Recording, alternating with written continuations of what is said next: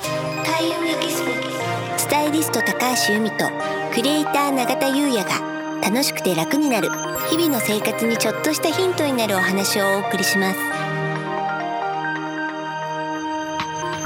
こんにちは、クリエイターの永田優です。こんにちはスタイリストの高橋由美ですは楽しくて楽になる。本日のテーマは、い節分までにやることうんとなります。はい。あの、風水ではね、節分で1年間が切り替わるので、まあ、節分ってとってもね、大事なタイミングなんですよね。そうですようね。ん。一、年通して、うん。結構イベントごとあるじゃないですか。うん。クリスマスとか、はい。ひな祭りとかね、うんあの5月5日うんの子供の節句とかあるじゃないですか。うんうん節分めっちゃ下の方でしたけどね。プライオリティが。プライオリティ。ね、豆まくだけみたいな。うん。でも、実はすごく大事ですよ。ってことなんですよね。うん。切り替わり。うんですようね。ん、それでねまあ大体あの年末にね大掃除ってまあやるじゃないですか、あとまあねあの今年のことは今年のうちにみたいのもありますから、こう年末までにやっておくことっていうのも風水ではいくつかあったと思うんですよ。ありました。うん、で、まあ、そこでできなかったこともうん。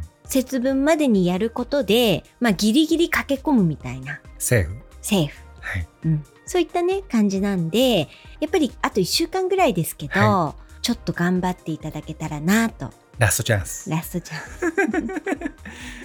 ラストチャンスですよね。そうですね、はい。うん、それでねまずその去年できたらやっておいた方が良かったけれどできなかったことっていう部分で、はい。はい、大掃除でできなかった場所の掃除、あります。ありますか正直あります。 どこですかやはうり、ん目に見えてないところが、うん例えば換気扇のうんうん上のところとか、うんうんうんそういうところはまだできてないですあーなね。るほど細かいところですけどね。うん全部はいけなかった。 ユミさんは私ですねなんかあの年末の末に大掃除モードに火がついて、なんかやたらとやってましたね。投稿されてましたもんね。そうなんですよオンラインサロンの方にはそうねです投よね稿してましたけど、まあ元旦はねあんまりそういうことはしない方がいいのでおとなしくしてましたけど、はいもう2日からあのお掃除の続きみたいな感すじごでいそうだからね割と私は今のところない。素晴らしい。さすが。うんいいですね。はい、じゃあまずはねそのお掃除のやれてないところっていうところが一つね、はいで次はですね布類の処分、布類の処分。うん、でねこれも私年末に言ってたと思うんですよ、はい。うん、布類というのは人間関係を司るはい。で人間関係ってまあ全てじゃないですか、んうんなのでそこの部分を司る布類の処分は重要だよとはい。で何が重要って、うん肌に直接触れるものってうん1年なんですよ、そうですよね。うんうん。なので、まあ、タオルとか、うんあとまあ理想を言えばそのベッドカバーとかねそういったものも1年、はい。であとはまあパジャマはい。下着うん靴下、うん。まあ、ハンカチ類、うん。そこら辺は1年でどうもありがとうございましたっていう感じなので、はいえーそこら辺の処分、うんあとはですねお洋服って、うんまあ、大体2年袖通してないものってもう着ないこれはまあ風水でもそうですけど、まあ、スタイリスト的に言っても、もう2年経って敗者復活のようにああこれ取っといてよかったってことほぼない、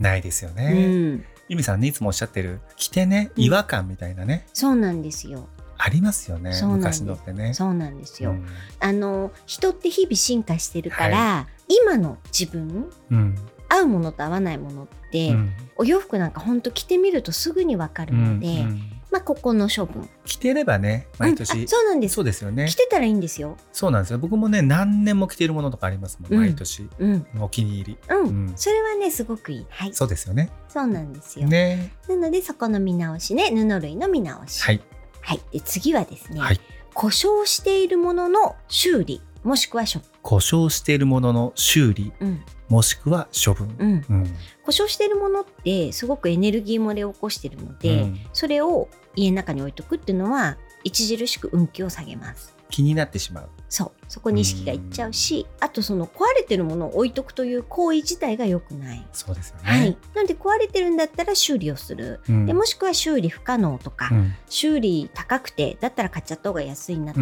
か、そういうものはもう処分をしてしまうっていうのが、まあ、風水的にはねはい大事ですねはいなんかそういうものありますか特にね壊れてるものとかはないですかねうーんじゃあユミさんなんかありますはい私ね大掃除してたらラジオが出てきたんですよ。ラジオうんうんであの東日本大震災の後にね私うんラジオなかったんで、うんラジオあった方がいいよっていうのを聞いて、うんでその防災用のを買ったんですけど、まあ、それからねあの幸い使うことがなくてですね、こんなのあったなと思ってスイッチをオンにしたら動かなかったんですよ。ラジオが、そう、うん、であらーと思ってうん壊れてんのかな、じゃあもう捨てた方がいいかなと思ったら、電池 が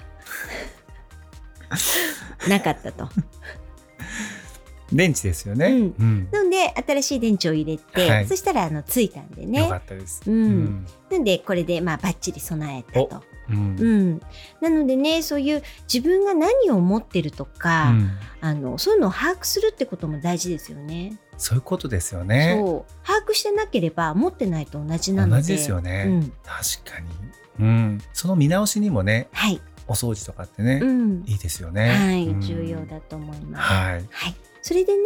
お守りとかお札とかをうん神社とかお寺にお返しに行くと、はいえー年末できなかったら、えー節分までには、うん、うん、した方がいいかなと思う。そうですよね、うんこの間ね、うんあの由美さんのアドバイスではい、会社のうんお返ししてなかった、はい、えーだるまとかうん、そのあたりをね、はいあの会社の近くのはい、神社にうんお、返しに行ってきました。はい、よかったです。はい、ありがとうどうございでますす。か？すっきりされました。そうですね、やっぱすっきりしますよね。うんうんやっぱ何かね、こう残っちゃってるみたいなのがありましたからね。ありがとうございます。はい、よかったです。はい、で最後にはい、これはもうあの年末にっていうことではなくて節分までにやること。はい、はい、年賀状の処分です。年賀状の処分。うん、これね驚かれる人そ多ういんでなんすでよ。す僕この間ね、うんそれこそ開運エキスポ、開運エキスポはいそうですね、イベントの時に由美さんから教えてもらって、はい、えっと思って、うん、次うにん、年賀状書く時うにん、住所とかね、うん確認するじゃないですか。うん、で絶対取っといてるんですけど、うん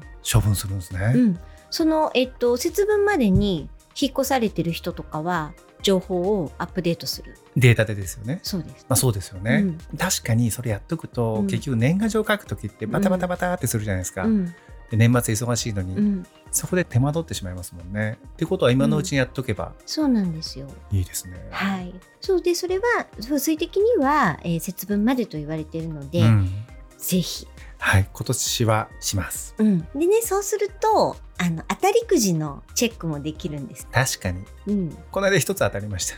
なんか今年の切手シートって、うんすごく縁起がいい柄でしたよ ねね可愛いですすよねそう鶴と亀で亀うんはいなはいので、まあ、あのーあれですね、そう当選番号確認がてら、あの、処分をしていただけたらと思います。ありがとうございますはい。それでは本日は以上となりますはい。開運エキスポ、スタイリスト高橋由美と、クリエイター永田裕也がお送りしました